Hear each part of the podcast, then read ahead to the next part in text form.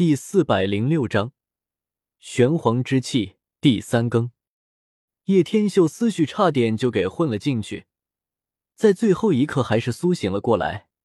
也不知是不是铜镜的原因，周围的虚幻景象立马消散而开，看不清周围的景物。无尽迷雾将他包围，森然杀机铺天盖地，完全将他笼罩。他机灵灵打了个冷战。隐约间觉得自己与死亡仅有一步之遥。所谓大道轮音是如此的虚幻，是那样的缥缈，不再真实。自己似乎就算知道死门会有幻象，也难以抵挡。本以为自己全神抵抗之下，应该可以安然无恙，看来还是自己想多了。与此同时，姬子月的胶体也绽放出霞光，洁白如玉的体表有点点光泽闪耀，他如遭雷击。止住了步伐，显得茫然无比。咚！姬子月此时此刻的玉手已经伸出，不过咫尺之遥，就要摸到了那血淋淋的仙字。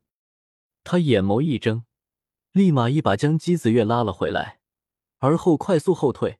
当离开那里足够远后，两人所看到的景物终于彻底清明，不再昏沉与迷蒙。再向前望去。九米高的巨大仙字，竟如森罗地狱一般可怕，鲜血淋淋，让人感觉到了无尽的杀机。种种妙相，无尽大道轮音，全都消失不见了，没有了玄而又玄的道韵，有的只是恐怖与可怕。我明明听到了大道天音，怎么转眼间全都消失了？眼下再也没有了仙之气象。姬子月非常不解。还大道之音，若非我拉你回来，你就已经死了。叶天秀深吸一口气，自己也是低估了死门的幻境的威力，自己差点也给搭了进去。修行道路的尽头，到底有没有仙？姬子月在怀疑，东荒古史中那几位传说中已经成仙的人物，是否真的跨越了那一步？难道说这个世上根本没有仙？这是一条突然而止的断路不成？在这一刻，他想起了那位无名的修士的话语。东荒古籍中有几例成仙的记载，但却似是而非，不是明了。这姬子月一阵迷茫，想那么多干嘛？等你到了那等境界，再做忧虑吧。叶天秀敲了他一记，让他回过神来。不许敲我！姬子月痛得咧开了小虎牙，似乎一言不合就要咬叶天秀一般。血淋淋的仙字分成两半，形成中庙之门。在其旁边不远处，那里混沌翻涌，阴阳二气流转，但却很不均衡，不断塌陷与沉降，引得两人都为之侧目。那是姬子月顺着叶天秀的目光望去。很快也发现了异常，道：“四十一条通道。”叶天秀一步一步前行，姬子月跟在后面，各种妙地神音再次传来，两人心智顿时被清，有些迷茫起来。不过这一次，叶天秀很快就做出了回击，以自己的实力，若是早有预备，而且不像之前大意的话，还是可以抵抗的。果不其然。很快就清除了那些虚幻的景象，将姬子月这丫头也拉上，以免这家伙会被侵蚀。姬子月被叶天秀拉住小手后，整个人似乎也清醒了许多。忽然，眼前逐渐显露清晰，铜殿明显是被人轰穿了，露出一大片破口。天，谁有这样强横的战力，将铜殿打穿，开凿出了这样的道路？姬子月惊叹不已。传说中的青铜仙殿，坚不可摧，如天地囚笼，根本无法打破。东荒诸多强者深陷里面，没有人可以活着出来，皆被困死。据说，过去最成功的一次探索，也只是传出一具尸体，不过却没有什么真实证据。但是，眼下这一传说似乎被打破了。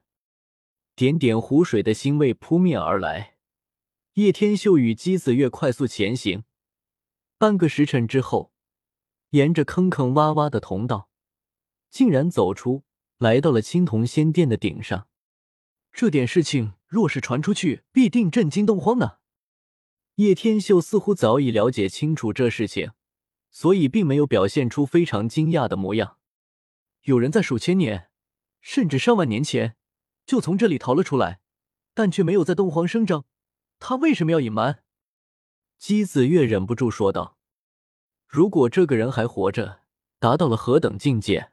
细细思量后，姬子月都感觉心中凛然，生出种种念头。这里的秘密太多，就算他实力滔天，也没必要声张而给自己找不痛快。是我，我也不会声张的。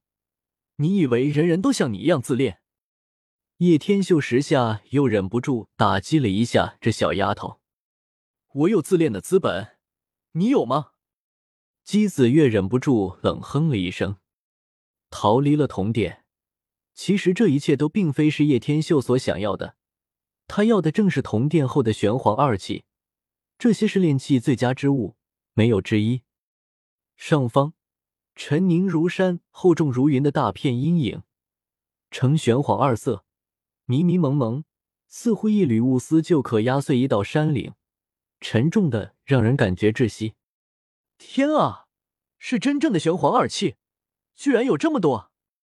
姬子月非常震惊，而后满眼都是小星星，道：“这是气炼器的最佳圣物。”姬子月非常激动，脸色绯红，不断摇动叶天秀的肩头，道：“快去收取，以他锤炼几气。”将来一定可以凝聚到玉里，化成极道武器。